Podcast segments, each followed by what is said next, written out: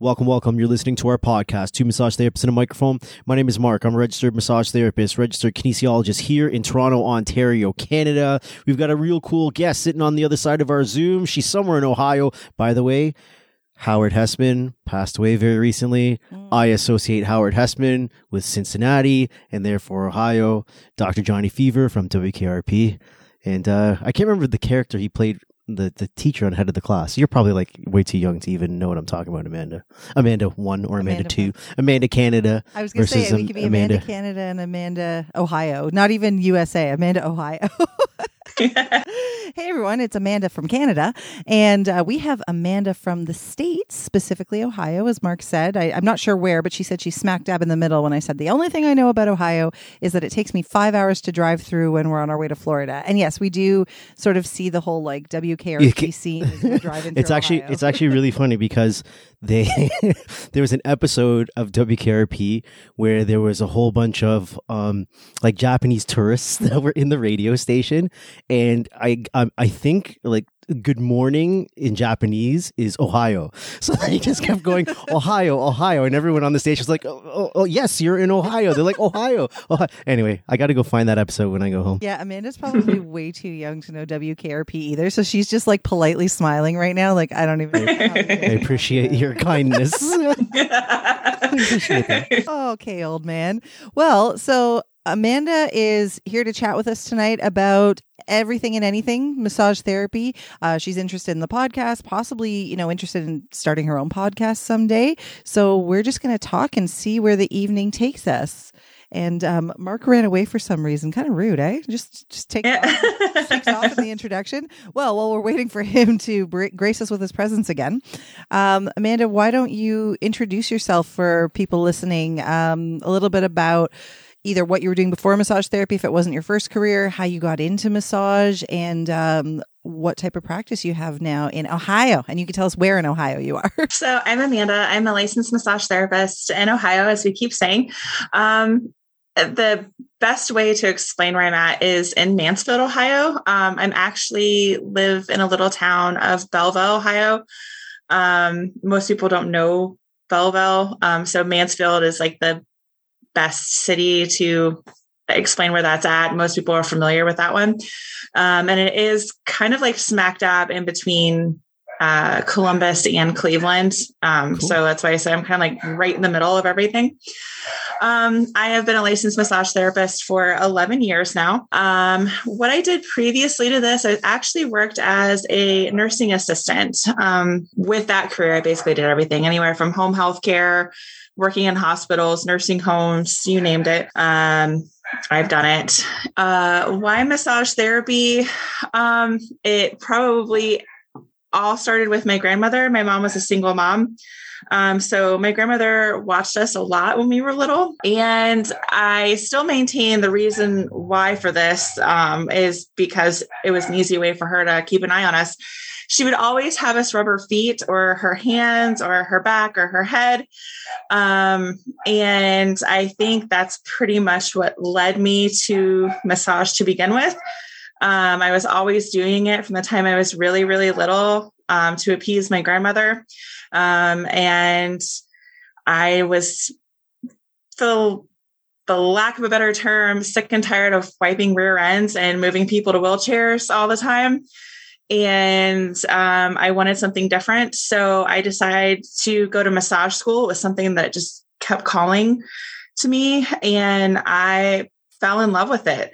Um, and I, like I said, I've been doing it for 11 years. I taught it just shy of five years. Uh, the only reason why I stepped down with that is because I'm actually going back to school um, and double majoring in science and in nursing. So, yeah, that's uh, little bit about my background. Um, I've dabbled in a lot of different things. I've taken a lot of con- different continuing education. I am working towards my certification in precision neuromuscular therapy. Um, I've had classes with oncology and sports and reflexology, Reiki, um, prenatal hot stone. You do everything. Yeah, a little bit of everything. Yeah, um, I'm certified in miracle migraine therapy. um, yeah, I've, I've therapy. Have you heard of that before? No, I haven't. Tell me about that. Um, so miracle migraine therapy is basically utilizing cold stones. Um, they are marble stones um, that is utilized along the face. I, I'm trying to remember the exact number. I think there's 12 or 13. Sorry, it's getting late in my day, and um, I've been in classes all day. And um, you can utilize. Uh, there are aromatherapies. So there's four aromatherapies, um, and these aromatherapies were created based on what could possibly be triggering your migraines. So it's either environmental, um, hormonal stress, or food allergies.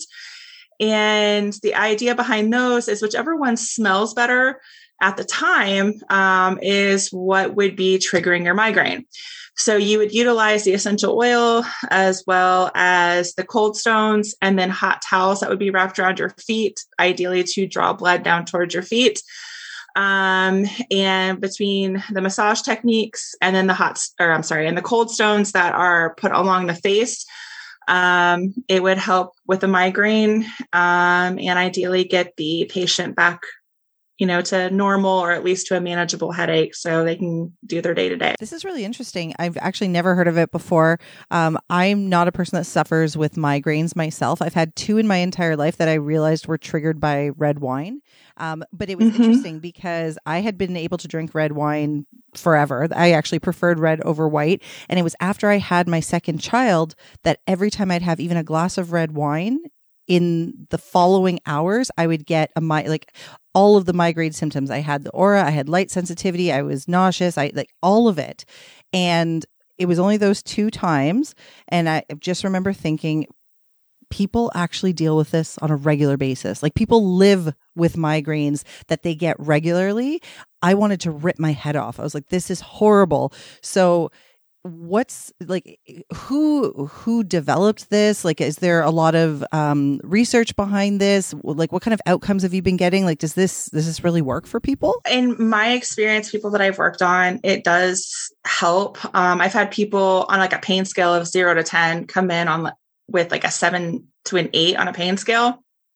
I can typically get people down to at least a four on a high end, um, if not get down to about a one or a two, um, sometimes down to a zero if it's not up to that, you know, eight. Um, and they do really, really well with it.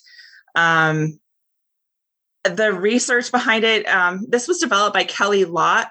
Um, and I think it was just a matter of, of mixing to see what was working and, and what wasn't.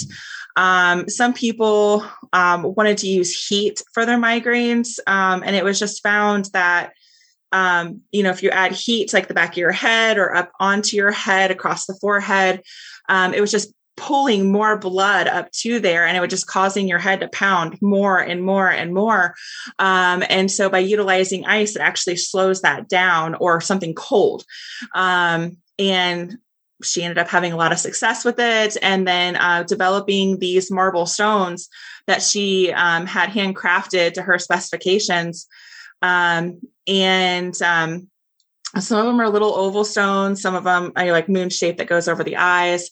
Um, and i was interested in it. What, what, actually drew me to the modality um, was actually rather selfish. I did have patients that had migraines but my mom my sister my brother myself um, and at that time my seven year old daughter uh, which she's now 15 um, suffered from migraines. So i took mm. it um, in order just to help my family um, because we would all end up in the hospital just throwing up and in, in an agony with light sensitivity and and sound and just miserable. Oh i'm getting um, flashbacks. Like it I don't. Yeah. I, I, feel for all of you. Like I said, I, it was only those two times.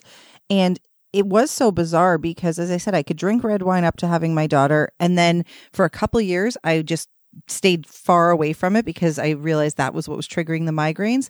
And then I Yeah. slowly started to reintroduce it. So I actually think it was not the, re- it was probably hormonal, but it was something to do with the, re- I would have been really interested to find out like what was the actual trigger because, you know, my body was still healing after having a baby. So I think, you know, my hormones were probably all crazy. And so then when I would drink red wine, I'd get these migraines. But I mean, anyone who knows me knows that. I mean, even on this podcast, how many times do I sit here and sip red wine as we're recording? So clearly, that problem is not part of my life anymore. But oh my god, all of Yeah. you and your and your daughter. I have a seven year old who's just started having what I believe are cluster headaches. Um, I, I Mhm. explored migraines, but she seems to be more s- having symptoms of cluster. Head. It's so Right. bizarre, and it's so sad with it when it's a little kid. Yeah, it was. Um, she actually started um, having cluster headaches. And, you know, like a lot of moms, like, you know, mommy, hey, I have a headache. You, you know, you would give them the Tylenol or you might, you know, like do Tylenol and then Motrin, you know, to go back and forth. So they weren't getting too much of one or the other. And, um, at a point I would go like in 24 hours, I just still wasn't getting rid of it. And what do I do? And I, I took her to her pediatrician. And one of the things that the pediatrician had come back with was um, giving her the medication, even though I was staying in the right dose, I wasn't doing anything more than what was um, directed for the medications. Um, it was actually causing cluster um, headaches. Um, and hers would get so bad that it ended up developing into cluster migraines. Oh. So, but going back to what you were saying about red wine, um, I cannot still to this day drink red wine. And there were studies that were showing that the sulfates in red wine will trigger migraines for people. Mm. And it never fails for me. I will get a horrible headache and I love red wine. Um, and so I just know that I'm going to have to take a few Tylenol and then have my glass of red wine. And usually by the time I'm done having a drink, then I'll have to take a couple more. We can, we So- can be friends, Amanda. I love that your Yeah. attitude get rid of it. It's I'm going to power through this because I really want So- this red wine. I'm curious because I'm I'm reading some of the Kelly Lott stuff. I, I I actually didn't even recognize that we're connected on LinkedIn. I guess she has a trademarked Kelly Lott's migraine miracle, and I'm wondering is the treatment that you do exactly what this is, or do you just take components of this? So what this is, Kelly Lott's migraine miracle, is a natural, safe, holistic, uh, uniquely instinctual method for relieving the symptoms of migraine headaches. The migraine miracle healing method incorporates cold stone therapy, proprietary uh, essential oil blends, and pressure point massage. So, do you incorporate all of this like like verbatim, or is this stuff that you just kind of take and you put in some of the things that you pick up along the way from other other places that you've learned stuff, and then you know you, your your your clinical experience? How does how does this go for you? So I was actually um, trained under Kelly Lott uh, through an AMTA convention approximately 10 years ago. So I was a new massage therapist um, when I had seen this pop up at a convention. Um, and uh, I think it was a two day class at the time. Um, and I think over the course of the last decade, she has made some changes to her classroom, um, or maybe to some things that she has done. Um, but it's essentially the same thing. Um, and I only know that because I've reached out to her uh, when I was teaching because I had a few students that were interested in it. And that might be traveling her way, um, just so I could maybe you know th- you know get her some money her way or whatnot just because i've had so much success with the class and with my own patients um so but yeah kelly lott is the one that i had trained under and got my certification through but like i said that was a decade ago so And now this is just one of the things you listed in the millions of things you do. So you're back in school for nursing. Mhm. Is is massage going to become side hustle? Like what's what's the end goal here? Yes. So um I will never ever give up massage therapy. I love this so much. Um I will definitely continue to do it on the side. Um my end game right now would ultimately be to uh, open up my own kind of like a wellness center um, as a nurse. Um, I would like to have more medical based massage therapists in that practice um, that would be able to utilize medical massage therapy techniques uh, one way or another, whether it's through like a neuromuscular practice or medical massage, um, even myofascial release type stuff, um, to help people with different type of like orthopedic ailments um, or sports injury to get them back where they need to go. Um, the majority of my clientele that I work with now um, are basically coming to me with some sort of injury or ailment. Um, they're hurting, they're in pain. Um, so it's more of, I, I, would assume, what most people would gear towards like a medical practice. Um, occasionally, I'll do something more relaxation, you know, just to help people um, with their day to day. So it saves my hands a little bit. Um, but I would like to have a fully functioning wellness center um, that I could run as a nurse and do more holistic nursing um, as well as mix the massage. Um, I I won't ever walk away from this. I mean, this it's just too important to me, and um, I think my my patients would ultimately hunt me down anyway. So I can't walk away from it. I don't know that I've ever heard the, that term holistic nursing, but when you were mm-hmm. talking at the beginning and speaking about all of the different certifications you've done, you know, how you started as a nursing assistant and then you went, did massage and all of the, you know, all these things. And, you know, reflexology was one of the ones that stuck out and um, this miracle migraine thing. Yep. It, the first thing I thought about was, and now you're back in school for nursing. And I wanted to try to figure out how you're going to marry the two because I mean, this isn't true for all nurses. I am definitely generalizing, but I have a lot of patients that are nurses and they tend to be, um, you know, very skeptical of anything that isn't really traditionally western western medicine you know like if i were to bring up reflexology or something to any of my patients who are like doctors or nurses they're kind of like eh, they'll be like what the, what the heck? Uh, take a pill. Yeah like you know yeah. it's not typically something that is open uh, welcomed with open arms. That and again i am generalizing because there are obviously nurses who um, especially like nurses who started out in a more holistic type environment and then moved into nursing. So it's interesting to hear how you're going to marry the two and do you feel like now back in school for nursing that that is more the mentality? Like, are you are you like the hippie nurse? Um, like some of the people that are in my classes, um, they're kind of amazed. I guess I, I could start with this that I know what I know in like my anatomy classes to start. You know, if we start there, um, they're surprised, which is kind of insulting. Um, that true, a massage therapist knows what we know when it comes to the body. And um, I've even had not my current professor, I will point that out, but I've had professors um, look at me like, How do you know that? And I'm like, Well, I'm a massage therapist. And, you know, I did have to have anatomy and physiology as part of my my licensure and they're like oh, yeah but how do you know that? Like in that much detail. And i'm like that's anatomy and physiology. Like that doesn't really change. We learn it and we know it. Wait a minute. Like and and they're like but no that's a lot of detail for a massage therapist to know. Don't you just really have to know the muscles? Like you you know you you really have to know like the chemical breakdown and how like the breathing and the how the blood moves through the heart and all this other stuff. And i'm like well do you? Like why why are you asking me?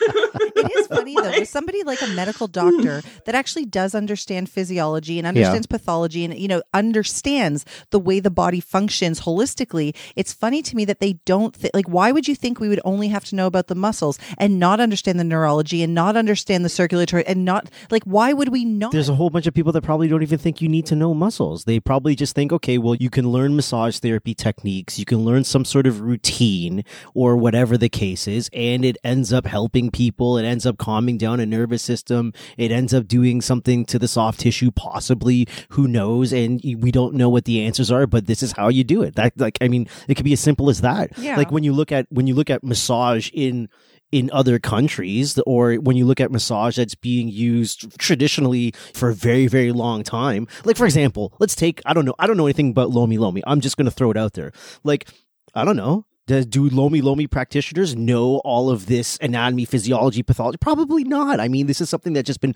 passed down from generation to generation. That's been Well, taught again, from it's- like it's a master to somebody it's else. intent though with Lomi Lomi, right? Like I mean, I know you're Well, using that as an example. That is yes. more of a spiritual practice. yes, But I mean, I guess I even as I said that, I realized what you're saying makes a lot of sense because in the states, I noticed you, you know, you've even used the medical term massage. medical massage.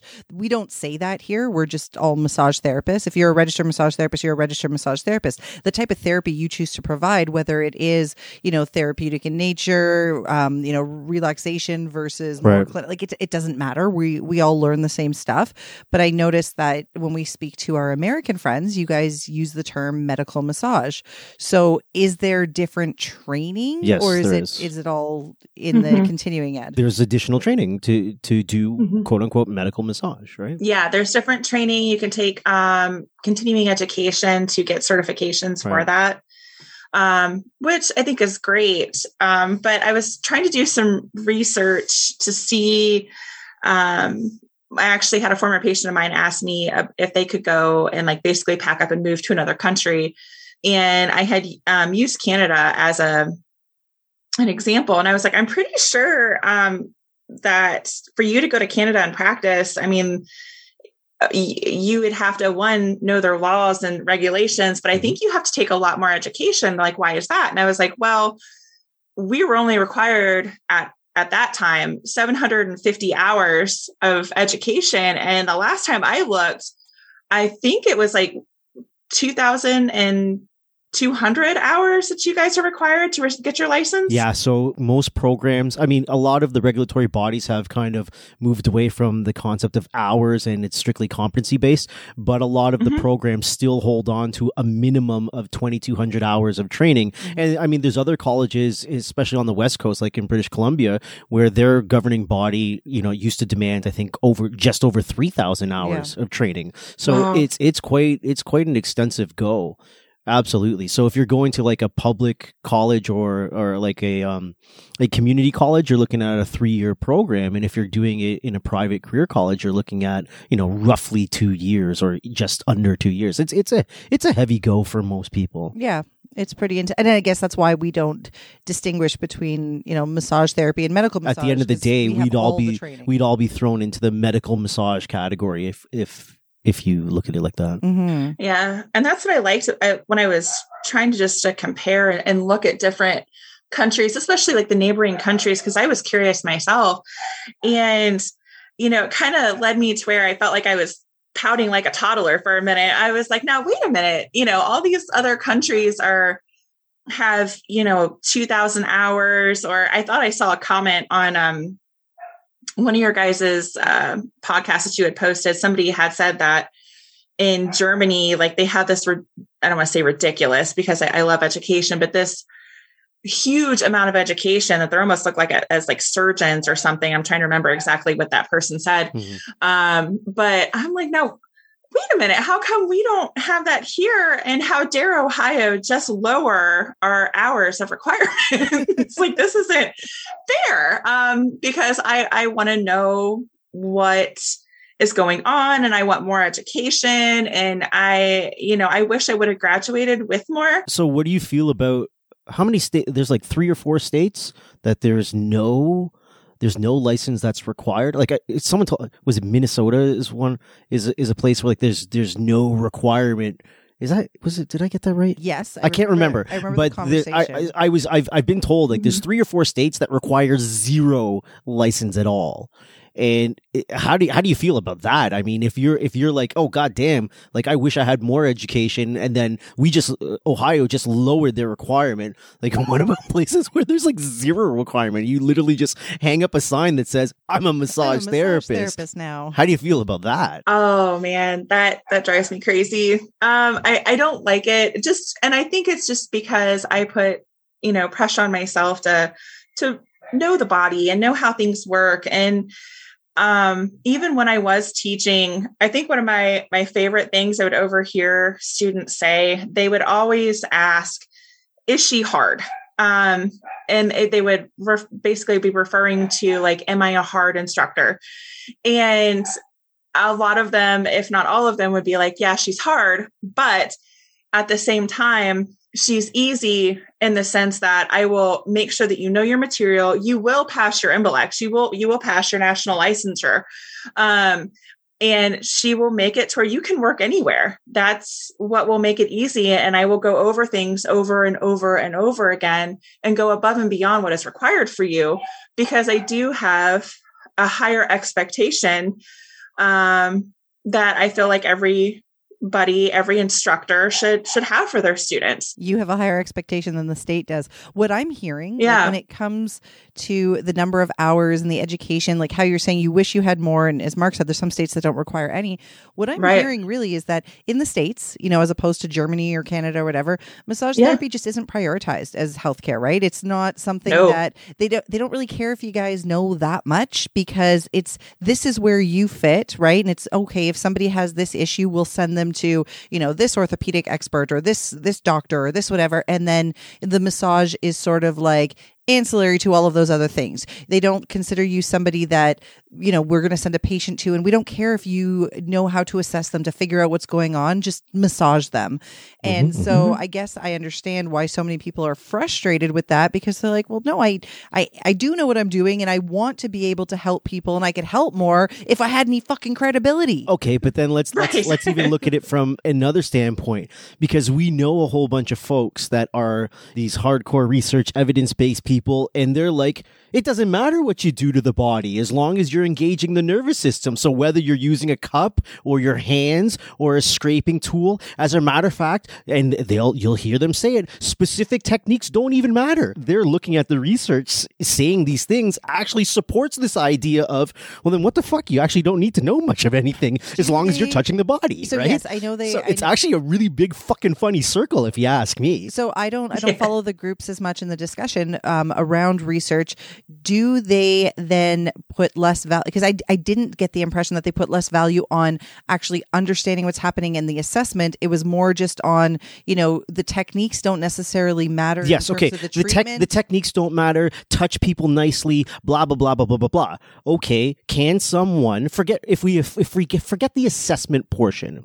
Can we give someone a treatment without knowing anything then and still fall into like all of those kind of kind of guidelines? Of course you Uh, can. I do it all the time. Exactly. so it, to me, it's a, to me, it's a weird thing I when touch people nicely. to me it's a weird thing when when someone is and i understand why you're making that argument you're making the argument to say the stuff that you learned in school probably doesn't really hold water anymore. It probably used to have some sort of credibility way back when and now research has caught up and therefore it doesn't make much sense anymore. So when you're talking about doing things like cross fiber frictions to break up scar tissue like Right. you're not breaking up scar tissue. When you're doing myofascial release stuff to to break down fascia you're not really doing that. But in the conversation of the stuff you learned in school is wrong and everything's different and blah blah blah blah. You're actually making the argument for why are you regulated in the first place then I- I keep saying that. You do and, keep saying that. and, and- but I keep I saying think, you, I think you need to go ask one of these people. I keep saying that because I, shouting I understand what you're saying and I understand your messaging, but I also don't think you've thought out enough that what your messaging can be interpreted as. So if you're going to throw that messaging out, put something else along with it. Do you know what I mean? Mm. but what do I know? I don't know, man. I'm just a dude with a mohawk. Yeah, but I mean, I, I appreciate though, Amanda, that when you are, te- or I mean, I, I guess you said you're not teaching anymore, right? Because you're a student again, so nobody has Yeah. time to teach. Um, but I appreciate that you want your students, even though knowing the value isn't really placed on massage therapists, at least where you are, like you know, as being really medical, for lack of a better term. So, but you still want them to really understand because that's how you're going to best help your patients, right? Like even if even if you're not the person to treat them, and I say this all the time, I'm going to be the broken record now. I was even, broken record. Even if you're the therapist that you know just wants to touch people nicely and make people feel good and whatever, It's great. there's so much There's value tons of value in that. to really understanding though what is actually going on so you can give them some sort of uh, reassurance or knowledge about where they can go to get help with this problem what things might actually help even if it isn't something you can help with i love being able to say to somebody this is what I'm I'm getting from my assessment and from my palpation and whatever. This is what I think you need to do. These are the people you need to see. And I think that anybody who's working with people's bodies should at least have that knowledge and be able to join the conversation. And I think that's why so many massage therapists get frustrated Hmm. because they're like, I can be part of this conversation and I can be valuable and I'm not a dum dum and I do know my anatomy and physiology. Why do you need someone to, to acknowledge that? Why can't you just be happy in the fucking what you know and, and just be thrilled with that alone? Knowing that you're helping people and the people that you're helping really appreciate your knowledge and your skill. Why can't that just be enough, huh? But that, that is Why- enough for me. Why do you gotta have I'm, I'm more? talking about the. I'm talking why about did the they why did they have to have more i do have a question though about you and teaching does that give you a certain type of status as a massage therapist being a massage therapy instructor are you looked at differently amongst other massage therapists in a good way or a bad way i'm just curious if you're looked at differently That's a good question. I, uh, I I really can't say I'm looked at negatively. Um, I we we had a massage board there at the school made up of massage therapists, and I can say I had a lot of positive feedback. Um, they liked what I was doing with the students. Um, so I guess it was a, a good thing for me. I cannot speak for other massage instructors because everybody teaches differently and has their own style and some people might like it or other you know boards might like it but Right. they also might not. So um, i never had any negative feedback. I know where i currently work now. That was uh, a huge base of appeal for them uh, is that i teach or that at the time i was teaching and um, I was current on all my events, which I do still keep up on. I, I know all the laws and regulations and scope of practice. Right. Um, and so they wanted me to come in and, and stay on top of everything and help them, uh, you know, really form and, and shape uh, what we were doing with massage. And they still come and ask me questions. And as a matter of fact, I'm, you know, to be meeting with, you know, my bosses here on Monday um, to try and help uh, move it forward. Um, and I'm not sure exactly what all that is going to entail, to be honest with you. Um, but we're all going to come together and see what we can do um, as far as making it better uh, for patients and perhaps for the massage therapists that are there or who could be coming in. So, um, you know, but as far as being an instructor, I mean, that was a huge piece as to one of the reasons why I had gotten hired. They really liked uh, what I could bring to the table. I recognize that every educational facility is going to be different. Did you have a lot of freedom in terms of how you conduct your classes? Did you have freedom to stray from curriculum or was it very regimented? Like, this is what you got to do and can't stray from this and blah, blah, blah. Because we had, we call her Hawaii girl. We had, we had a Hawaii girl on, her name's I think her Melissa. name's Her name's Melissa. Melissa. I know what her name is, but I like to call her Hawaii girl because her Instagram is great. It's just pictures of beaches Of in Hawaii. Yeah. Um, That's so we we had we had Melissa, and she used to teach in New York.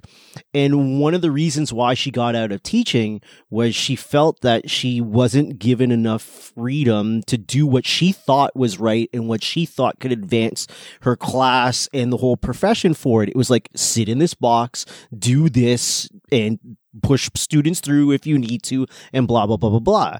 And she after a while i guess was like i can't ethically do this anymore and i don't want to and then she got out of the teaching game. So i'm curious is i and i recognize everywhere is going to be different but i want to know what your experience was was like. So I have actually taught at two different institutions, uh, one of which is no longer around. Um, they closed their doors.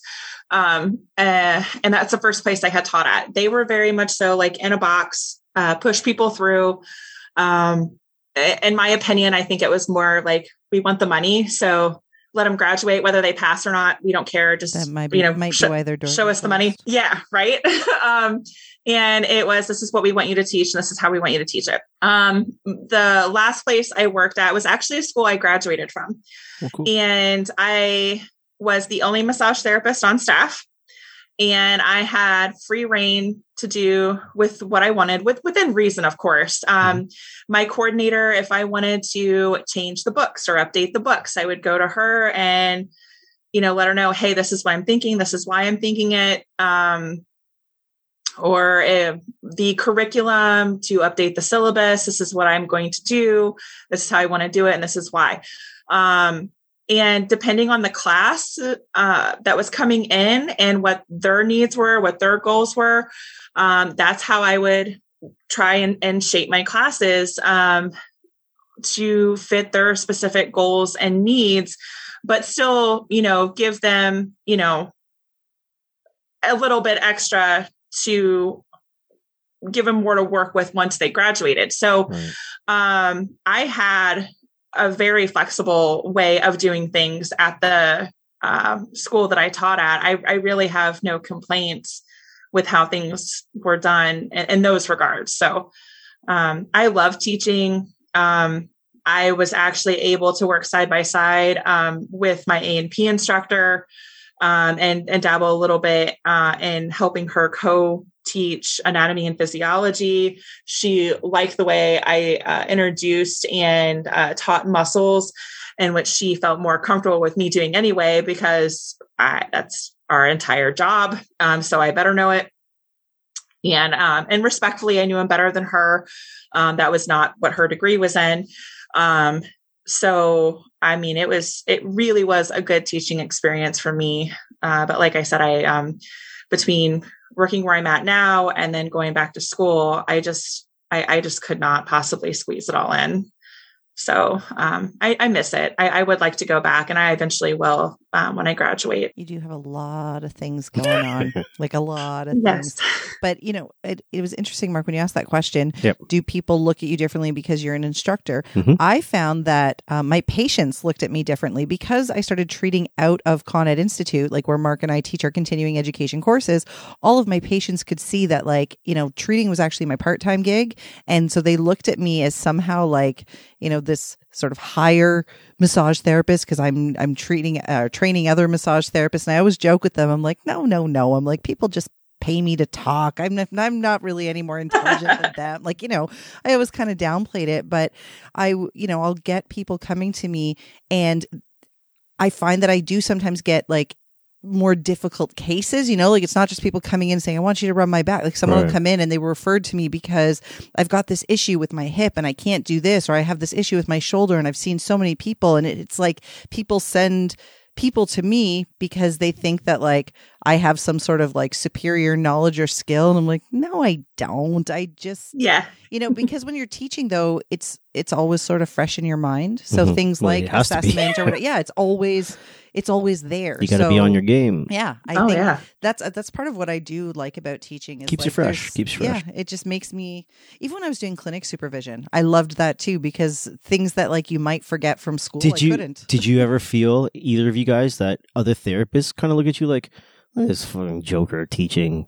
Teaching teaching is for people that don't know what they're doing. You know if you can't do teach that kind of idea.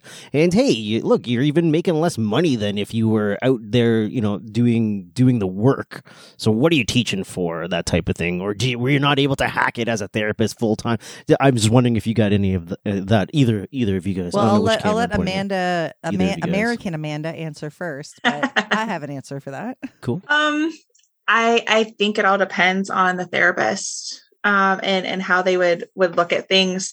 Um, I'm one. I look at it like I don't compete with anybody. Um, I I learn from people, so I, I never look at it as if I compete with any massage therapist. But I have had other therapists, few and far between. I would point out that would look at me like, oh gosh, she's teaching, so she must not be very good. That's why she's in a classroom.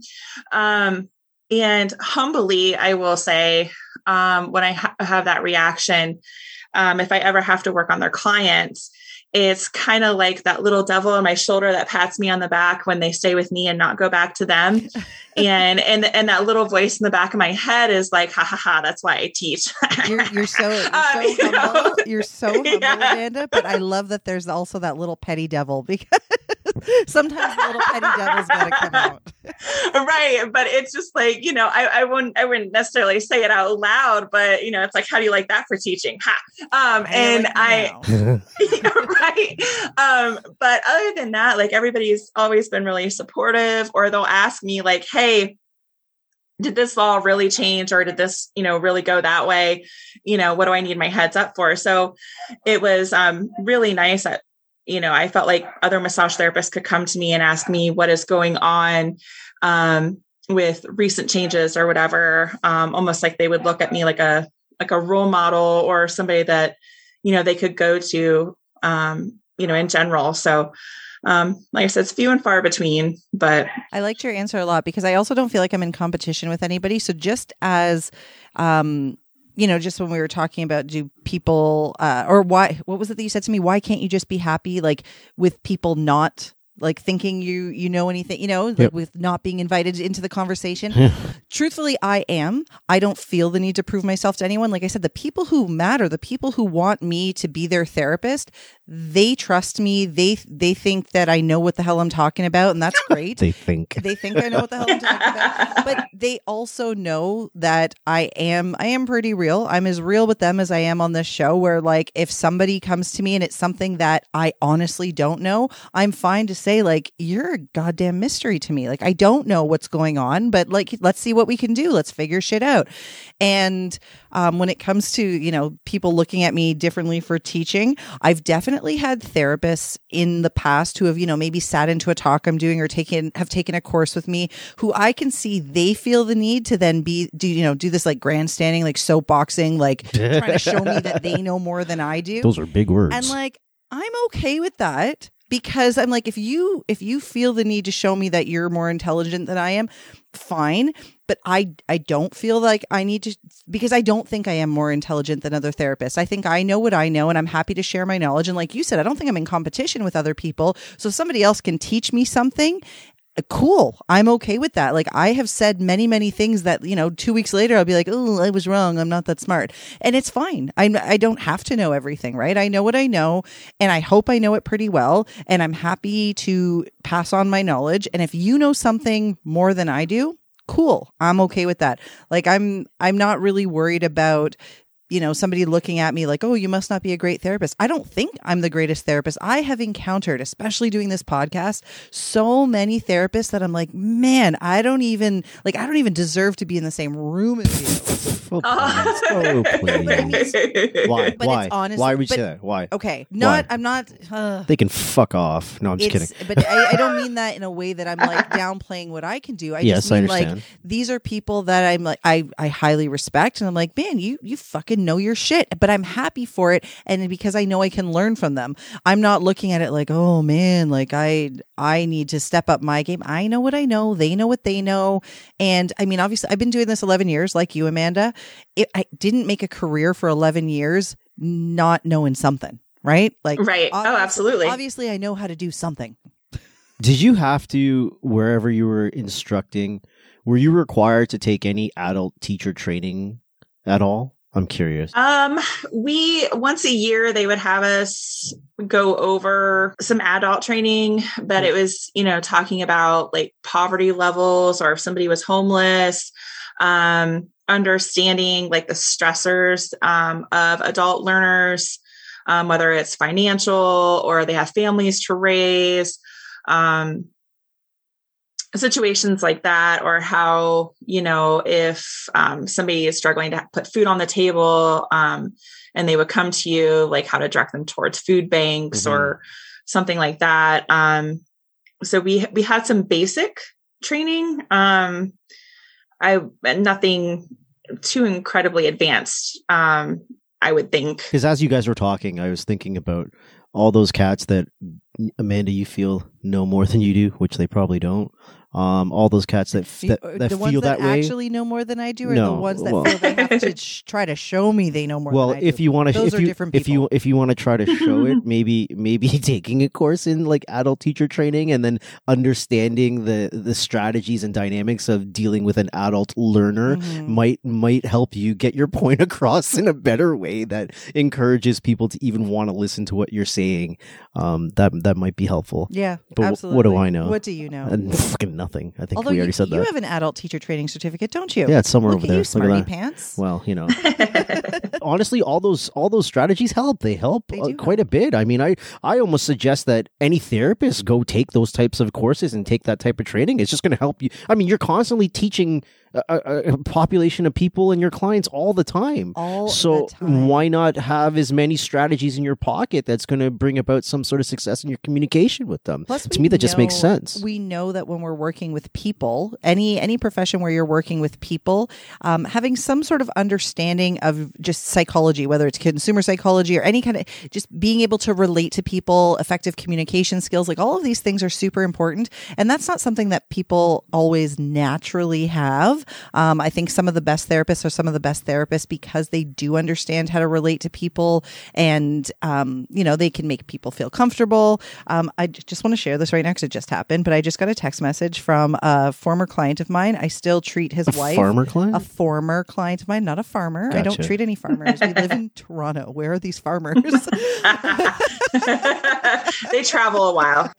they really want to come see me. They come all the way here. Uh, no, a former client of mine. I actually still treat his wife, and I just got a text message from him that said, "I just want to say to you, thank you for always taking such good care of my wife." And I was like, "Oh, Aw. see, like those types of things." I'm like, I might not be the most intelligent therapist. Did he in the end it with a wink, wink? No, because that would be inappropriate.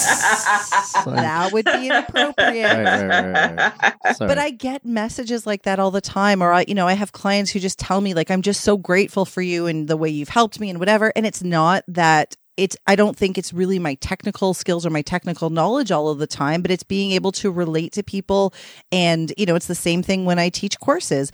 Part of um, ConEd's mission statement is eliminating hierarchy, right? Like I don't talk at you when I'm teaching you. We have a conversation, and then I get these really awesome messages that are like, "I just, I love hanging out with you." And how do you learning stuff from feel how do you feel about those awesome messages i know for me it's awkward as fuck i don't like getting any kind of accolades i don't like i don't like i don't i don't even i don't like any of that stuff i don't like being in a spotlight i don't like that stuff so it makes me feel very awkward I don't like being in a spotlight. I don't. says I the host. It's it's yeah, but it's a podcast. No one's no one fucking sees you, so it's a different story altogether, right? But I don't. I I mean, I can't even receive a compliment. eh, Not that I get a lot of them. It's very few and far between. But when I so but but when I do, it actually makes me feel really really awkward.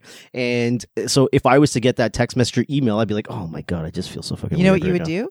You would do exactly like I'm sure Amanda, because you're. I'd go bullhorns. I go Yes. yeah. I go. You've This uh, this would be my response. You've seen when people send us Emoji bullhorns saying, send. you know, I love you guys do, and I love the podcast and whatever. You can His tell when I responses respond and when back are- Amanda uh-huh. responds. It's Yeah. a big difference. His responses are always like the bullhorns are right, Right on.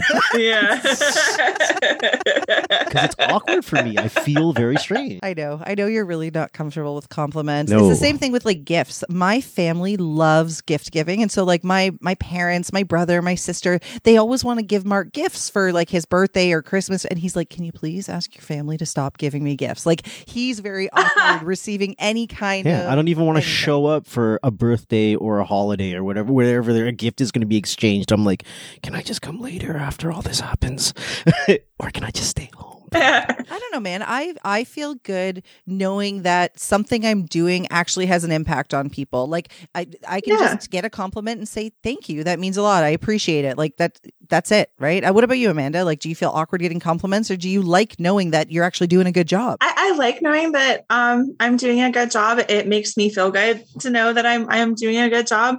Um, now, I, I would say that it, it all depends on the on the presentation on how you're giving me my the compliment. Um, but I I like knowing that I am doing and what you would like me to do for you, and, and we're accomplishing those goals, and you feel good, and and um, you know we're uh, achieving like i said the goals that we have set forth. Um, that does make me feel good um, because i'm one I, I i tell my my patients that come in um, you know let's give it you know two maybe three sessions depending on the severity of what you're coming in for.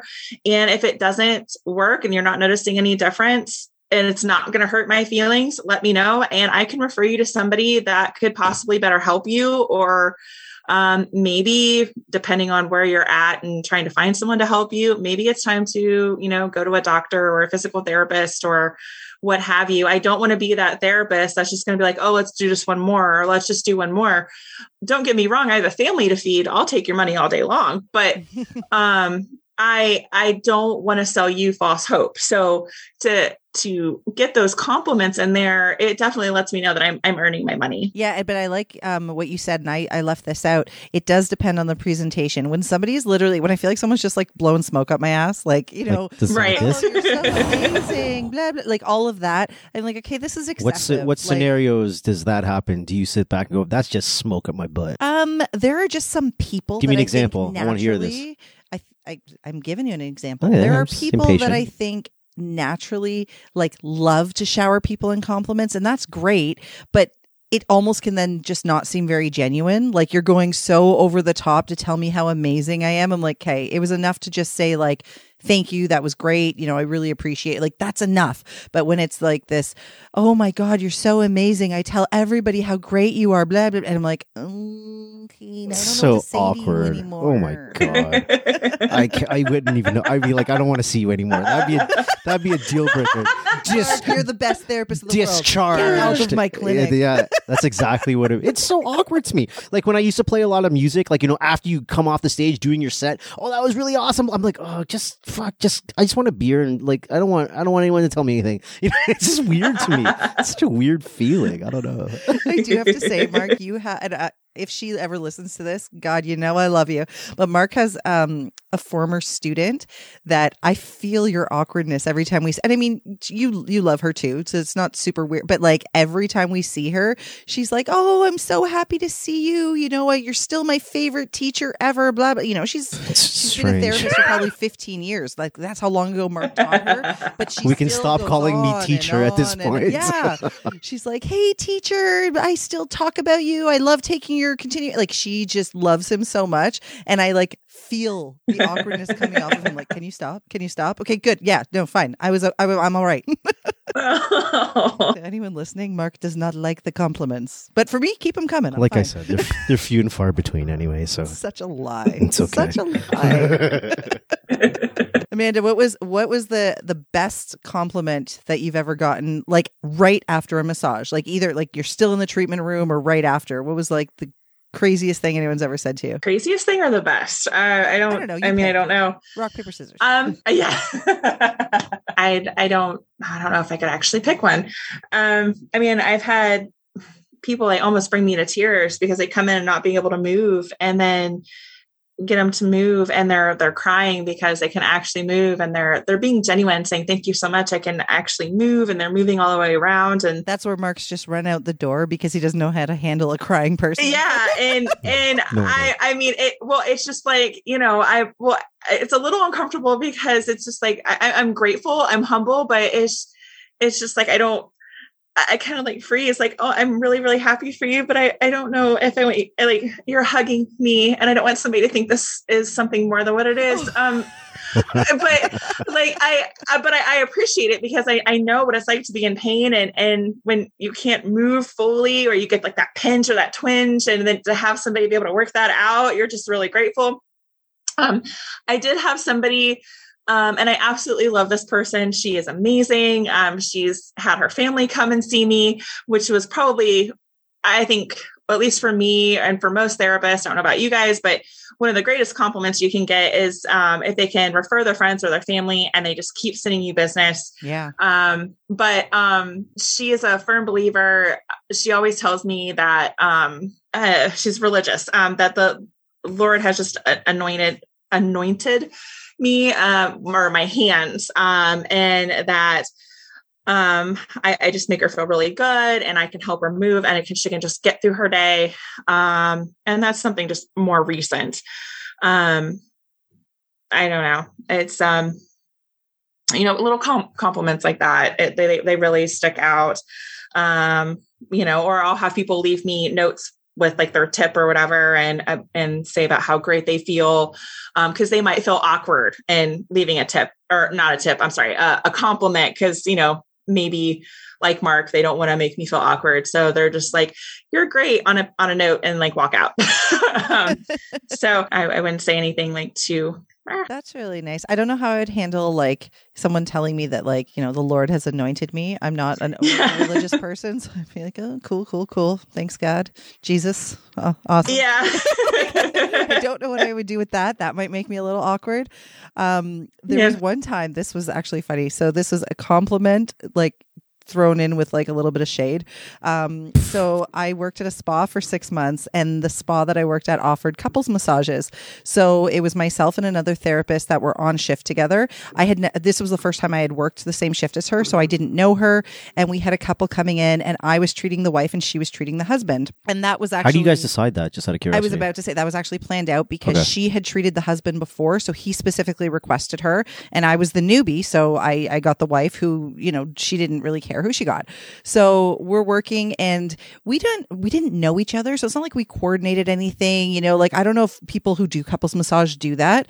The only thing beforehand is she said, you know, let's try to make sure we end at the same time, right? Like let's be very mindful of our mm-hmm. time. And I was like, yeah, I totally agree because that would be really awkward if like you're done and I'm still working, right? So that was the only thing is we were kind of making sure to pay attention really to the time and almost sort of like, you know, when she was going to turn him over, I'm going to turn ho- like those were the only things we really coordinated. So anyway, we're not really talking because this is a relaxing couples massage. And so i'm i'm working on the wife. And at the end of the treatment when we came back in to talk to them the wife said to me like like holy shit. Like she was literally like almost flabbergasted. She's like that is the best massage i have ever had in my entire life. And i've been getting massages for like 20 years. Like you're incredible. And she just like wouldn't stop about how great i was. And she goes to her husband oh my god you gotta try her out. Oh my god it was so i like i can't believe how good and it was so extra that i was like oh okay okay okay. So then they leave and i just go about you know cleaning up my table.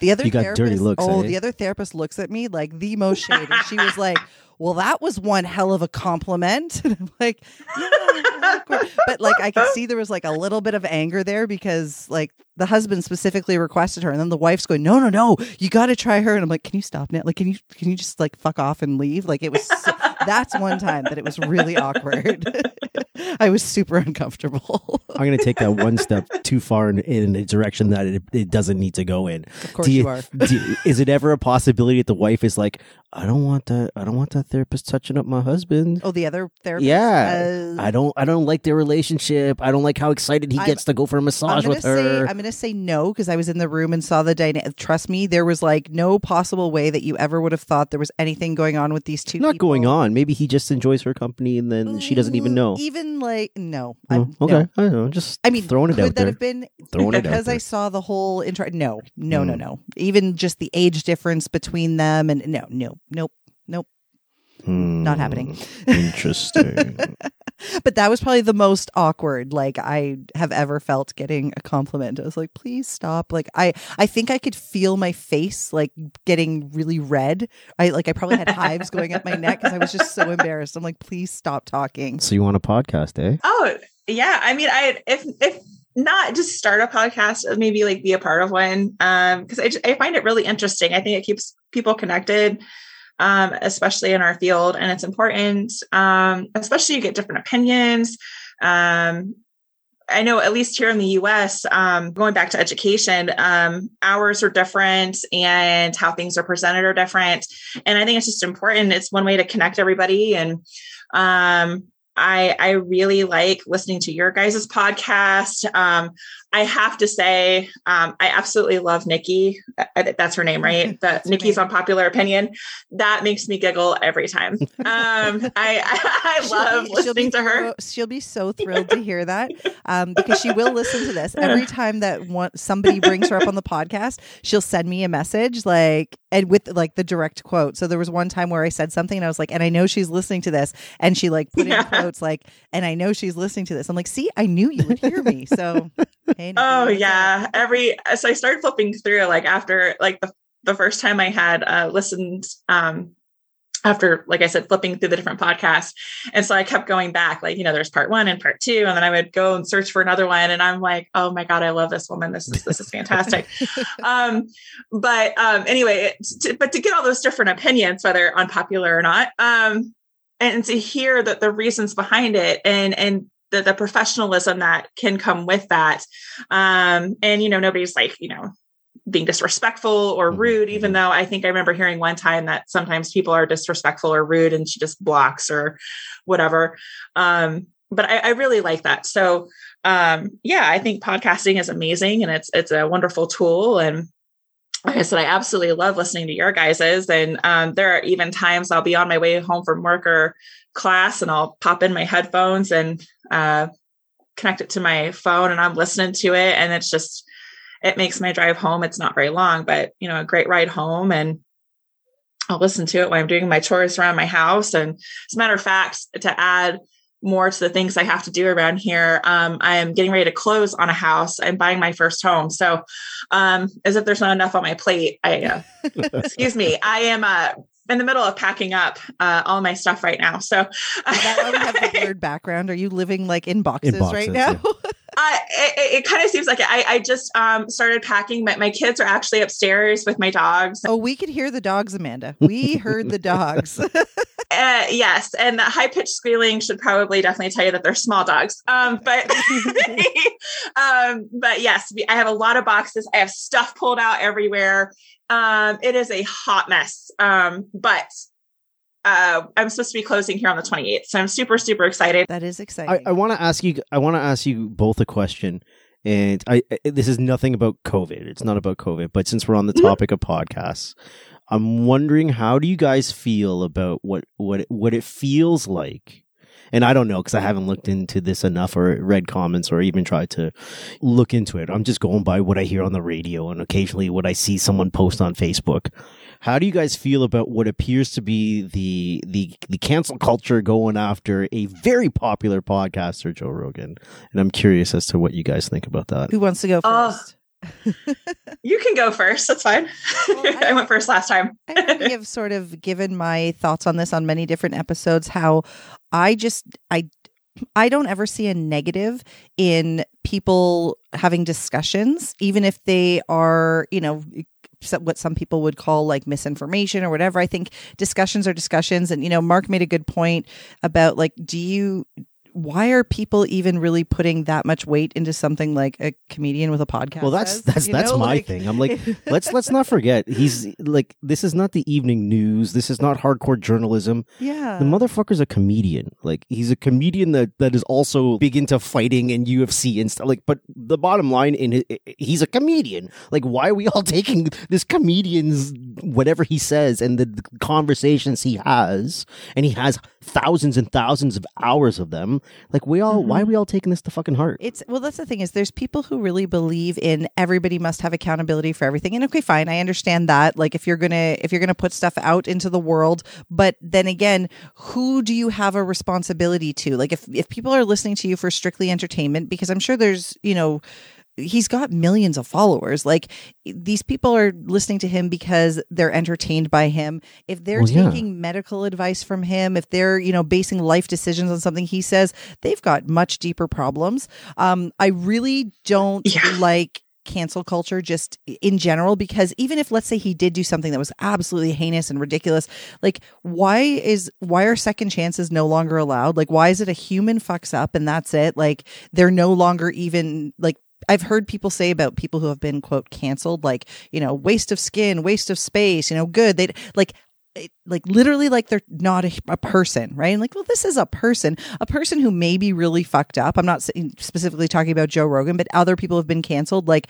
they may have really, really fucked up, but uh, at, at what point do we actually just recognize like that some things are just a witch hunt like i know recently other Mhm. videos like compilations of him doing some you know things that are not so great have come out i'm like this is more just you know to try to get everybody to hate him like who like can't we just like move on from this like i don't know that's that's just how I, I just think this whole cancel culture thing in general not just about joe rogan is All just so dumb. Amanda Ohio, future podcaster. Let's let's hear let's hear her go. I I definitely agree uh, with Amanda there, um, and I, I would definitely just elaborate just a, a smidge that if you're taking medical advice from Joe Rogan, you you are definitely a dumbass. Um, yeah he's he's not a doctor. And now, if you want to take fighting advice from Joe Rogan or. That's how to be idea. a comedian, Yep. um, yeah, by all means, like that's what the man does. I was like, but medical advice, if you're taking that to heart, go talk to your doctor. Like the, the man's not a doctor. Come on. Um, right. Um, but um, you know, I my uh a really good friend of mine, um, who's a massage therapist, he actually has coached professional fighters either in a boxing ring or MMA.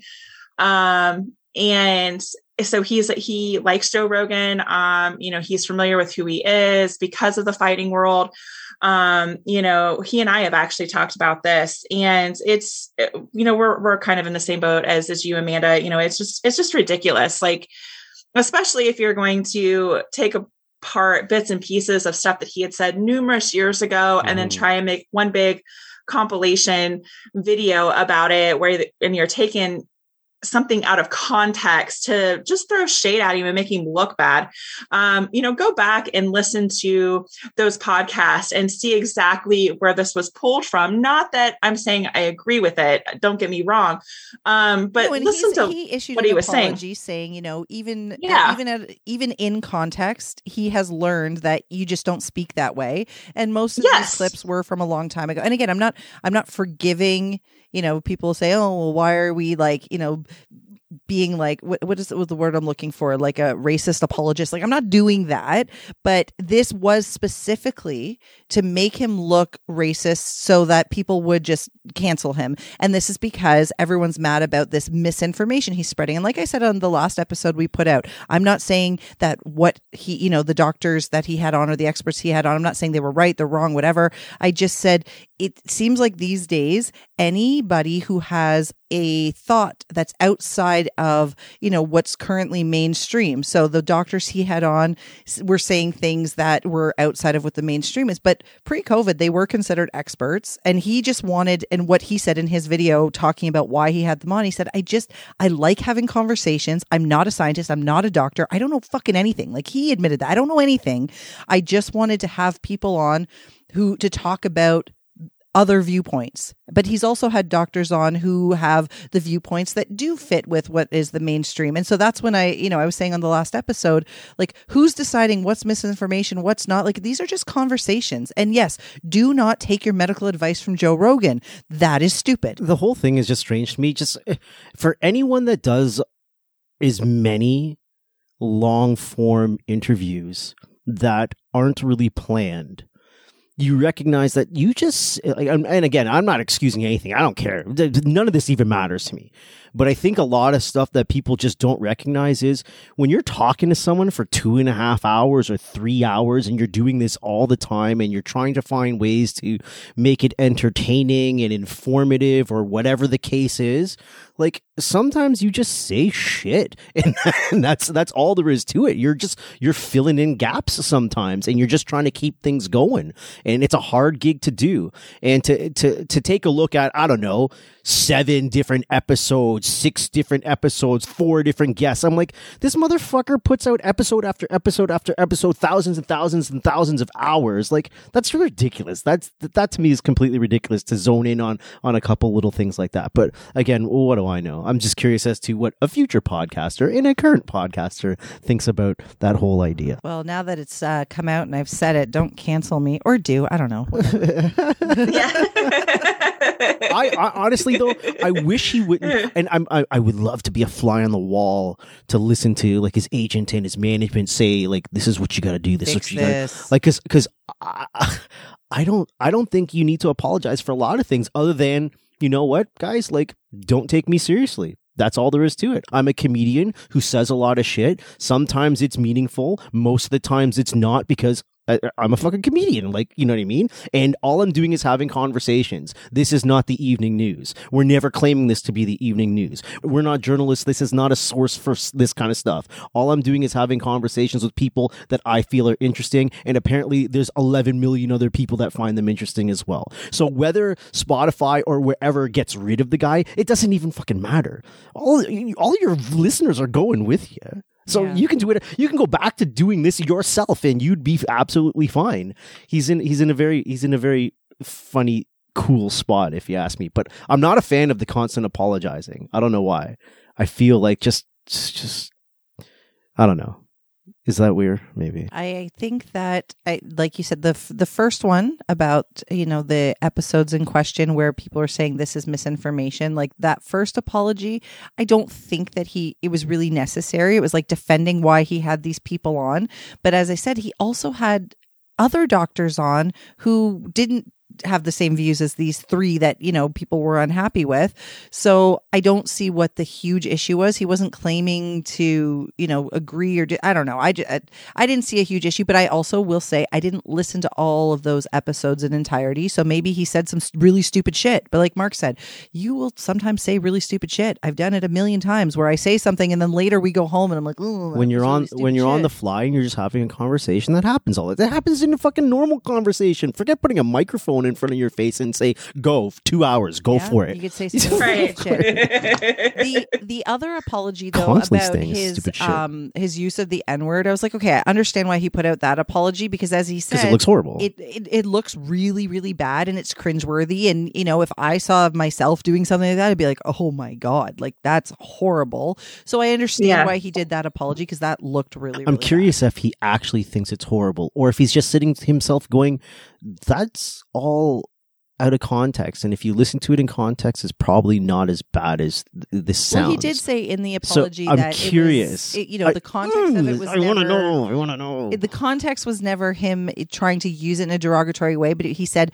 What I didn't know back then and I know now is the context of a word like that yes, yes, doesn't yes, matter. I get It's it. derogatory no matter what, and I should never have said it, and I don't say it anymore. And I feel like any anybody would accept that. I or I mean, but there's going to be something else. Like So I feel like this guy is just it's now become a witch hunt. Let's cancel this guy. But I think I think also part of that apology, and I could be wrong. Didn't he say as a white person, I should not be using that word? It's never acceptable as a white person to use that N word. He did. Yeah. Um, and I know that I I love comedy shows. I will go to a lot of comedy shows. I Mhm, love to laugh. Like let let's yuck it up. Um, I cannot tell you how many comedians that I have gone and seen live, um, whether black, white, Mhm, mhm. um, uh, Filipino descent, um, Hispanic. I'll kind of give you a variety of people I've seen um, that have used that word hmm and tried to either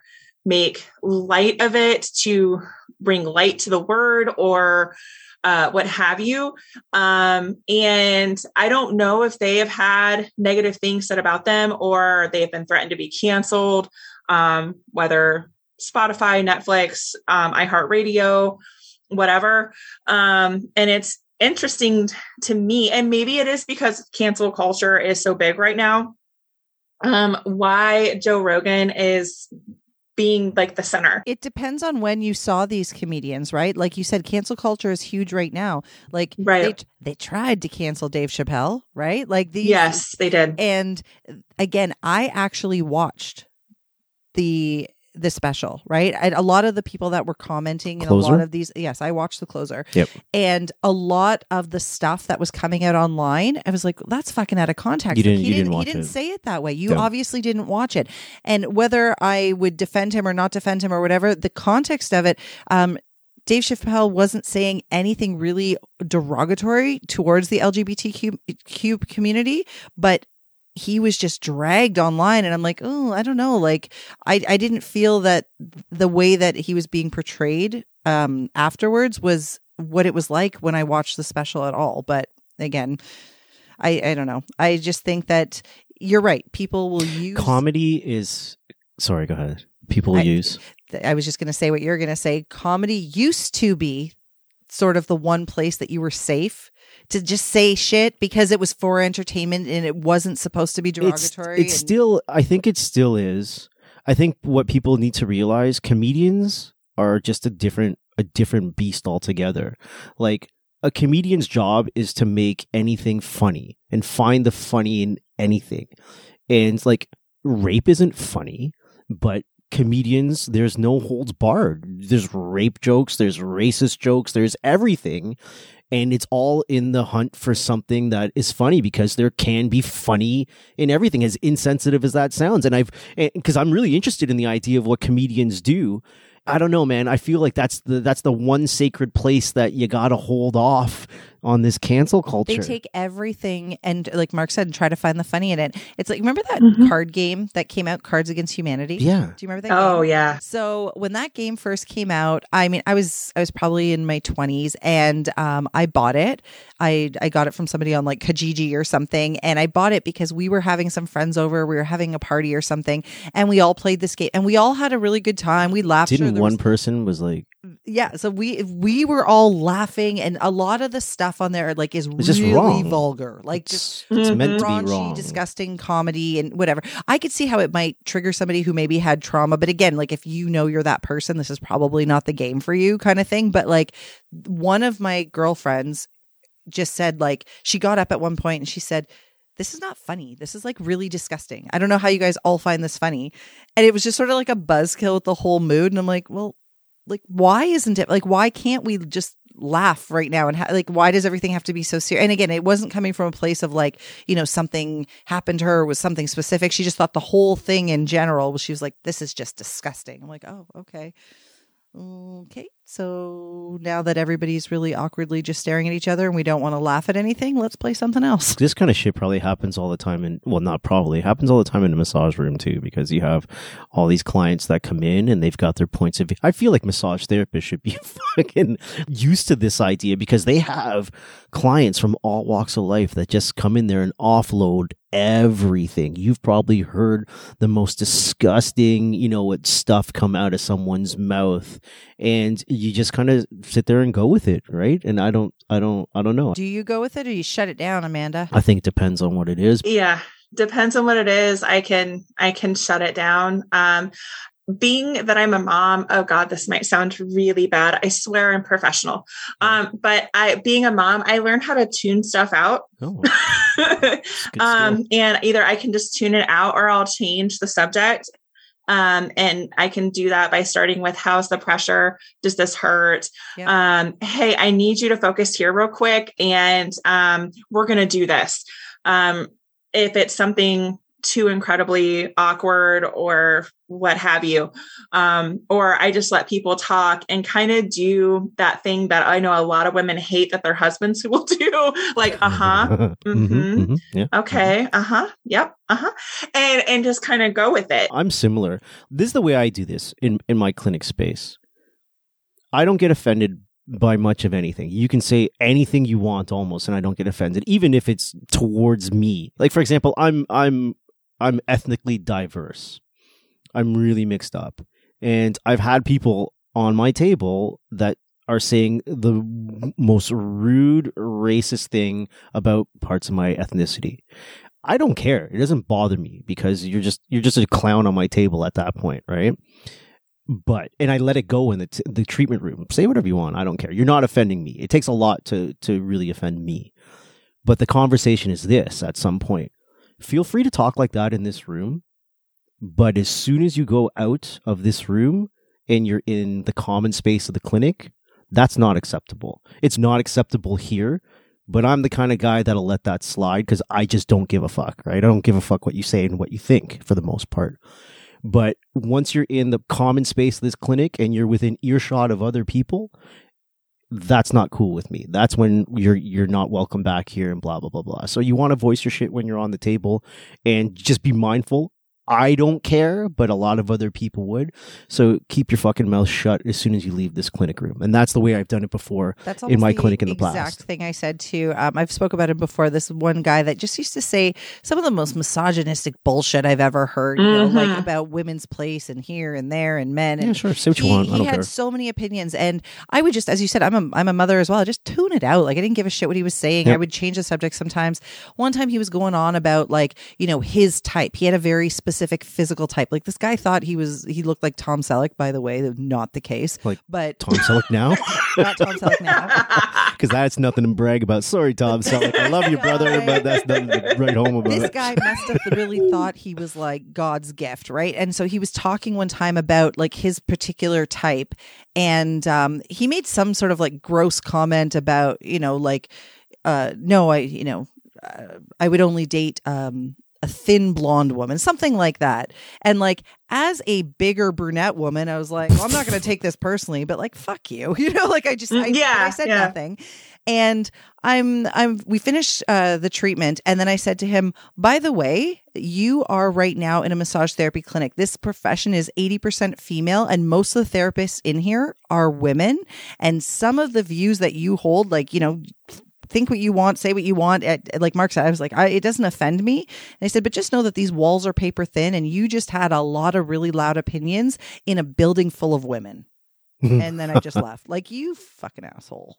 how did how did how did that play out? Just out of curiosity. He was just like, oh, like he started, you know, Started you know how they- backpedaling? They, start backpedaling. Oh no, no, no, I didn't mean that. Oh, I love women, but, but you know, I'm like, okay, okay, dude. Yeah, it But- sounded like it. Yeah, it sounded like it. Right? you only date thin blonde women. Like even just that, I'm like, I, you know, I don't care that I'm not your type. I'm actually happy I'm not your type because I really don't want you hitting on me. But Mhm. I only date thin blonde women. I was like, ew, who talks like that? Like, especially to a woman and not even like a woman your friend. I'm your massage therapist. Like, what? Maybe I made you a little too comfortable because I don't want to hear what your type is. I don't care.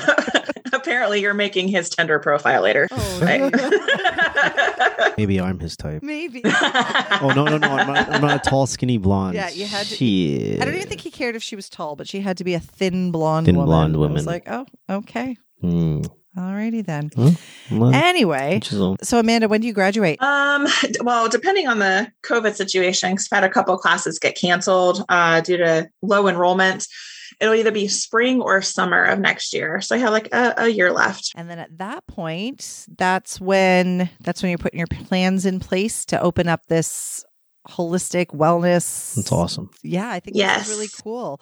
What's your vision? Like I know you sort of described it, but what is your what is your ultimate vision for this? Like are you going to be um a practitioner? Are you just going to be running the place and bringing in all these people? Do you already like have people in mind that you want to bring in to to help work there with you or run it with you? Um, I, I I do have um at least one person in mind. She's a really good friend of mine. I actually used to teach with her.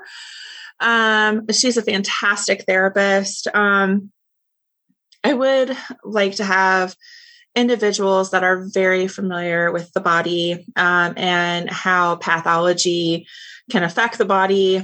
Um, have a have a really good understanding of anatomy and physiology and definitely have some continuing education in like neuromuscular therapy or cupping um, just at least have a, a good background other than just hey we've just graduated um, and of course you know there's exceptions to every rule um, but be willing to kind of go in there and be a fixer. Not that you never get like relaxation because you know again that saves your hands and um, you know that's that's a nice welcome um, to any massage therapist i'm sure.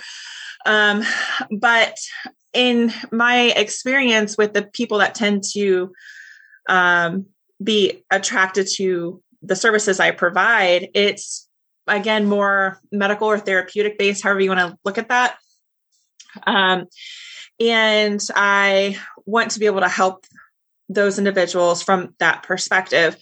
Um, and so with my nursing background, um, I I want to be able to have more of that medical therapeutic therapist involved in that, uh, which again, depending, I guess, on where you graduate from, um, or the classes that you've taken as a student, uh, I, I want individuals to come into the practice uh, with that background um, to be able to treat those individuals accordingly.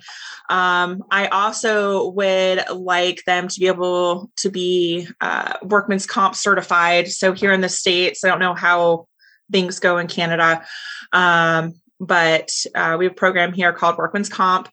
And um, you have to have a provider number. Um, and so uh, I would like my therapist to be able to take workman's comp um, and uh, provide again more of that medical service because that's what workman's comp looks looks for. Um, in order to uh, treat these patients. And you know, I'm not planning on just stopping at my RN. That's that's what I'm going for right now. Um, I do plan on going for my nurse practitioner. Um, so that'll give me a little bit more of a, a broader umbrella um, for like a holistic practice. Um, as far as what I would do with that, I don't know because I'm not there yet. But um, you know, I just would like to be able to work it from that uh, particular angle. Do you think that'll really bridge the gap, you know, with uh, th- this doesn't sound like your you know typical massage therapy clinic. If you if you're a registered nurse or a nurse practitioner running this place do you think then you might gain a little bit of extra uh, credibility or respect from medical doctors who would say like yeah I'll refer you a nurse practitioner runs this place. Like do you is that sort of the goal that you want to get um, really recognized as like we're you know we've got uh, the education behind us and the evidence and the science and you know we're we're working with healthcare, not, you know, oh, they're just a massage therapist. They rub people. Yeah. Um, that's definitely the goal. Um, I'm, I'm, I'm hoping, um, as more time goes by that the attitudes change. I notice attitudes have definitely changed in the last 11 years that I've been in practice slowly but surely. Um, I know with where I work now, um, I have access to a lot of doctors and nurses and different practitioners um, and I have gone to our area hospitals um, and provided chair massage. Um, of course, not in where it's real heavily filled with COVID patients. I should probably point that out. But um, and they're all very open um, to massage therapy, at least those that I've worked on. And um, not only are they willing to come in and receive chair massage, um, there is quite a big return on coming in to the clinic and receiving uh, like a full body massage or or even just um, you know a, a 30 minute you know focus you know treatment type massage um, so i've had some amazing response from that perspective i've even had um, floor managers kind of joke, well, as a nurse, they'll hire me to come in and just do massages on the patients um, because they feel like that would be a um, a good uh, place to start for pain management. Mm-hmm. And we all get a good chuckle out of it because I mean, what nurse has time to do, you know, their job on top of giving a massage treatment? So, um, it, it, it, sounds fun in theory, but I, I don't know if they're quite there yet. If anyone could do it, you could, Amanda. I mean, look at you. You already do right? 75 things at one time. So, right. You could do it. Why not throw it in there? Yeah. yeah. right. Just do it. So, um, but yeah, ultimately that, that would be the goal. Um, we'll, we'll see how it goes maybe here in, you know, like the next five years, we'll, hopefully before then continuously but um you know we'll we'll touch base and see how that works out so. Absolutely. Well if and when you ever do become part of a podcast we'll have you back on to promote yours. And absolutely. I, you know i can't wait to see what you end up doing once nursing school is done or you know if you're going to continue on as you said and do the whole rpn thing. But i i can't believe after 11 years in practice, um, things are still evolving so much for you. But again, that's like the cool thing about what we do, right? Like you've been doing it for 11 years, you don't plan to let it go, but you're just going to level up and evolve it to something really freaking cool that may not exist right now, or, or at least I don't think it does. Yeah, I, I don't know. Um, I know a lot of nurses that are massage therapists. Um, I went to school with a girl who went on to get her RN uh, and that utilize both. Um, some let it go altogether, um, but we'll see how things work out. Like I said, I have no intention on giving it up. I don't know how it was there in Canada uh, for massage therapists, but I know here in Ohio, um, there was a lot of massage therapists that were out of work for you know two, three, maybe even four months before they released us to even get back to work. Mm-hmm. Um, so if you weren't working uh, for a company uh, for regular unemployment, you had to wait months on end for a pandemic unemployment. Mm-hmm. And some people couldn't even get that.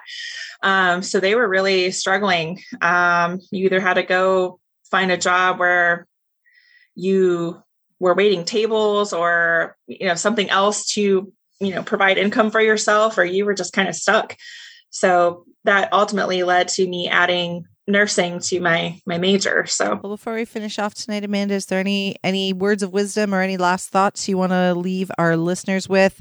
Or if I mean, you don't have to, obviously, because we were just talking. But if you want to connect with anyone, you want to give out contact information, anything you like. Oh wow, uh, that's I don't know. That's pretty on the spot. I mean, I would love to connect with everybody. I I love to meet new massage therapists, um, and and just uh, you know get different perspectives. Um, and whether it's just you know a conversation like this or actually um, you know getting a massage i you know enjoy learning uh, from other people and and just having conversation and so yeah all all is welcome and I, I do appreciate uh, the opportunity to be on the podcast. This was a lot of fun. I've really enjoyed it. So thank you both very much. Thank you for hanging out with us.